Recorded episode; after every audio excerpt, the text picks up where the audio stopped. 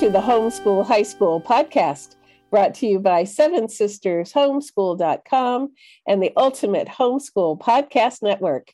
I'm Vicki, and I am so excited to be back with my buddy Julie Polanco. And we have some cool updates on what she's doing these days. So, Julie, tell us about uh, your high school course that you're doing, but also what you're doing with life. Like we homeschool moms do have a life outside of homeschooling. So fill us in.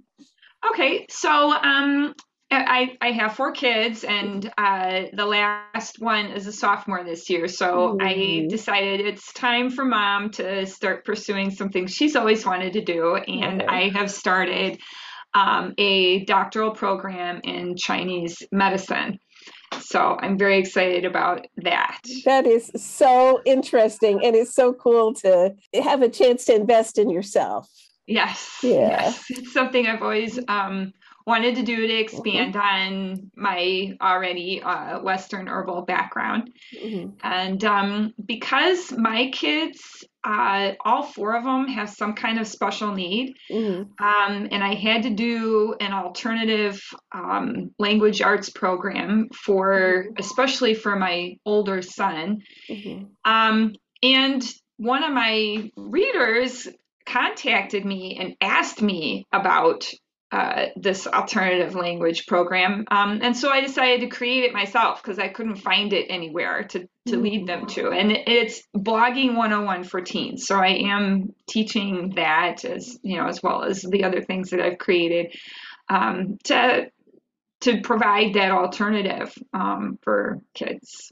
That is so cool. And what we'll do is we'll put links in the show notes so that folks can find out about it. And that's a really good segue to what we wanted to talk about today, because we were discussing creative language arts alternatives for teens who have special needs. And a lot of times, uh, you know, teens have things that they need that are not in your regular curriculum. And so when there's some special needs and you want to teach them in the way that's best for them and what they need. So mm-hmm. let's let's talk about some ideas. What what would you do and what have you done with your special needs kids?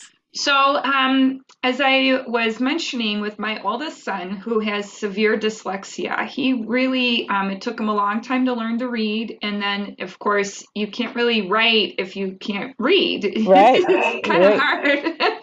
um, and um, so for his high school, I had planned put together something alternative, and this is one of the things that I um, that I do recommend parents consider is, is that writing a big long college essay can be really challenging for them. Um, and uh, especially if they struggle with reading and writing to begin with. Mm-hmm. so i recommended to them to uh, to have the child start a blog um, because there are lots of free platforms out there. They learn a little mm-hmm. bit about um, how to set up a website, so that's a skill that's helpful. Mm-hmm. And um, and then they can have shorter writing assignments. It's much easier for a child to handle a three or four hundred word paragraph. And I actually started my son with even shorter paragraphs. He started mm-hmm. with a 100, 150 word paragraphs, and then we work up to the longer posts. And that helps them to build confidence and it helps break down the writing into into into little bites that they can actually do and uh, and then they're also building a life skill with blogging too because i don't know with the kids with my own kids that with the adhd and asperger's and stuff they they would often they would always ask, and even kids without special needs ask, well, why do I have to do this? What is the point? Yeah. and I really liked the relevance of teaching them something that almost every business, even not even just um, just people in general that isn't necessarily business, but even banks and plumbers and like all kinds of things. I mean, those are businesses too, but they're not online businesses necessarily and even they have blogs mm-hmm. and uh, need to need to have that presence and so they the the kids not only get to learn something that's relevant and that's at their own pace Um, but it's something that's helpful that they can apply into a workforce as well. What did your son think about doing a blog? Well, it was really helpful to him because then a couple of years after he graduated, he actually got some much longer posts published on uh, a popular site, uh, medium.com. So, and I was, I mean, I was really impressed and with with him that he his writing skills had grown. He was able to articulate that well to be able to be on there, and also that his ability to write longer posts had expanded as well. So he took that and ran with it and was able to to do something beyond. And so that was that is so cool. Oh my goodness, that's a respected site that's well read. And so that means he had developed a lot of confidence in how he could write and communicate. That's so yes. cool. Yes. So it really helped him yeah. to work that way. Yeah. So, what are some other things you have done with your teens for creativity and language arts? Well, my oldest daughter, um, she's 23 now. She, for some of her uh, language arts, um, she she also uh, had a, has ADHD, and she did the NaNoWriMo, the um, mm-hmm. novel writing month, mm-hmm. and we counted that as a full semester of uh, writing credit. And she did actually write a novella for that uh, challenge.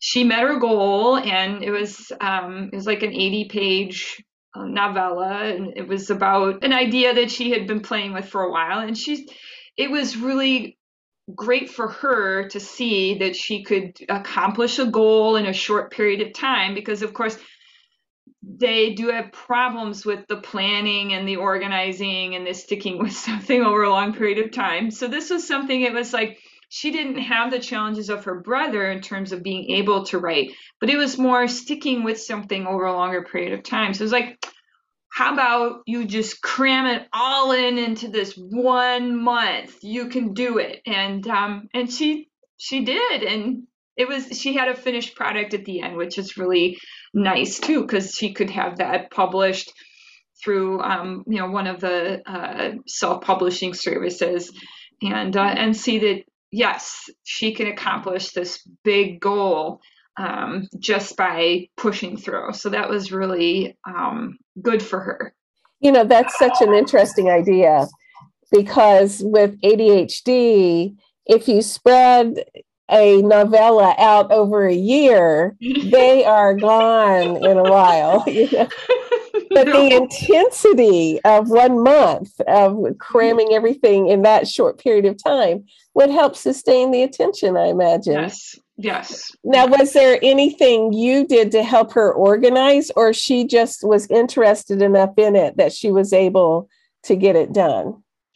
Um, I did help her see like what the daily word count goal needed to be in order to accomplish the goal, and um, and I also helped her with sort of um, the novel construction. Uh, you know how do you how do you tell a good story you know we mm-hmm. did talk about that and you know you have to have problems and how do you move the story along but it was a first effort and sure. um, you know i mean it's not going to be like you know award winning stellar uh, writing necessarily but she had already had some practice with writing uh, short stories beforehand and so she had uh, she had some ideas and i helped her to work through blocks when she couldn't figure out what was going to happen next then i would help ask i would ask her questions and help her to come up with the next thing um, to help her meet meet her goal how did she fin- feel when she finished that novella in one month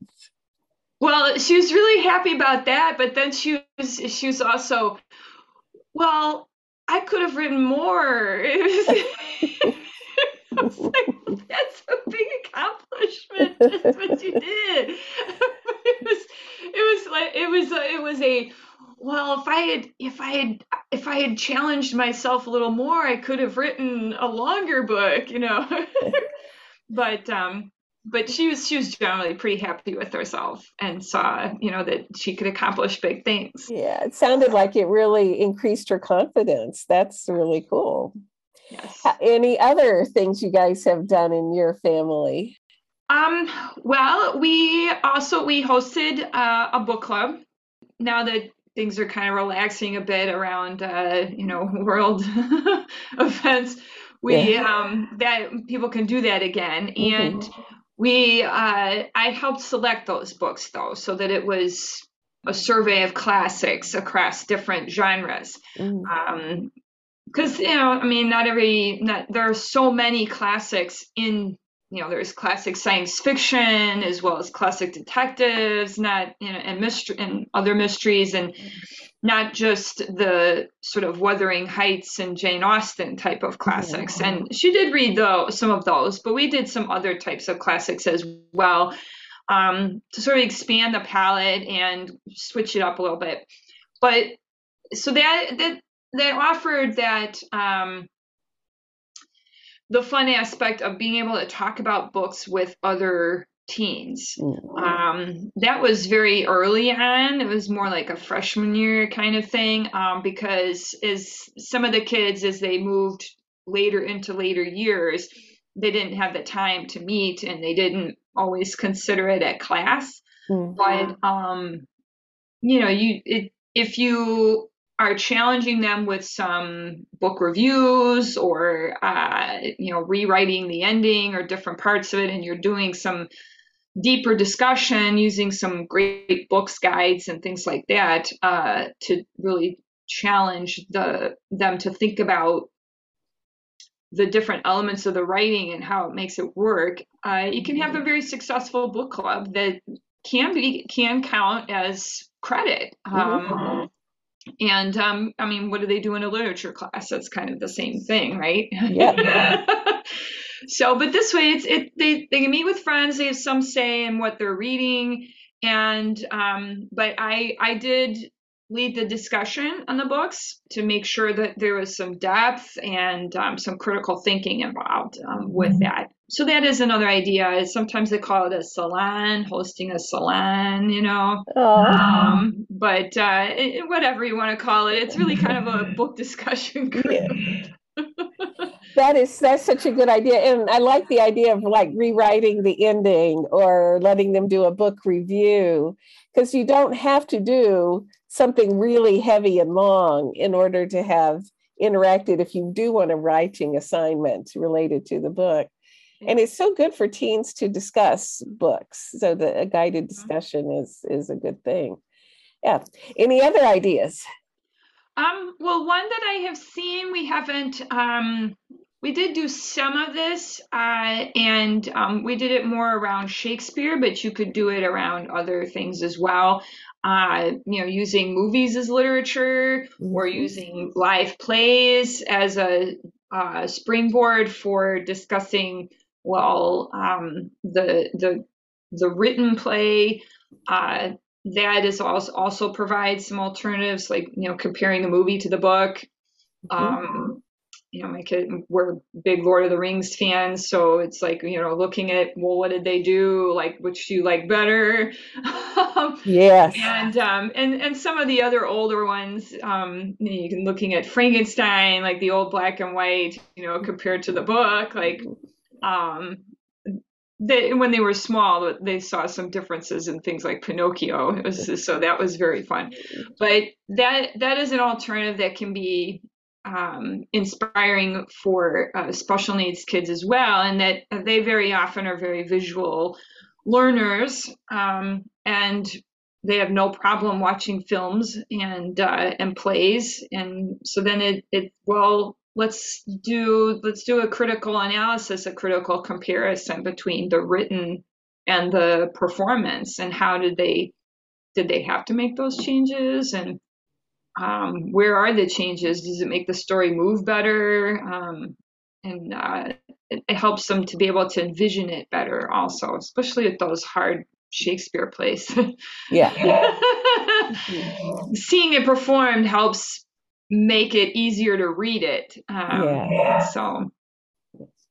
So, when you had um, books that you were doing with your kids, uh, mm-hmm. did you have like your your son with dyslexia um, listen to audio book versions? Yes, yes. He what we did with him was um, he would listen and he'd have the print copy also, so mm-hmm. that um, he could get the gist of the words and the page while he was listening. The only problem with that is is that sometimes the audio book doesn't match the written book exactly.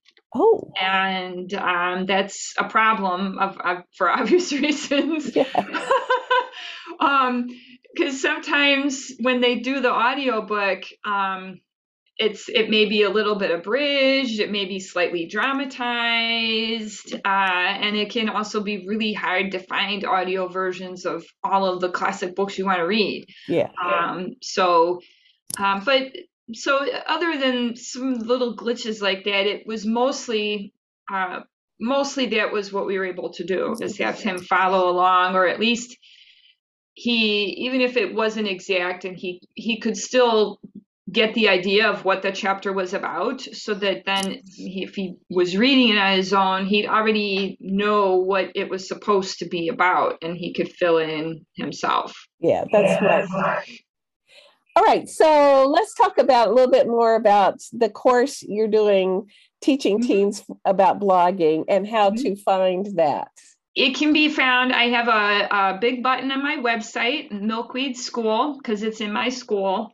And um, you can click on that, and it will take you to the catalog page, which will show the uh, the blogging course on there.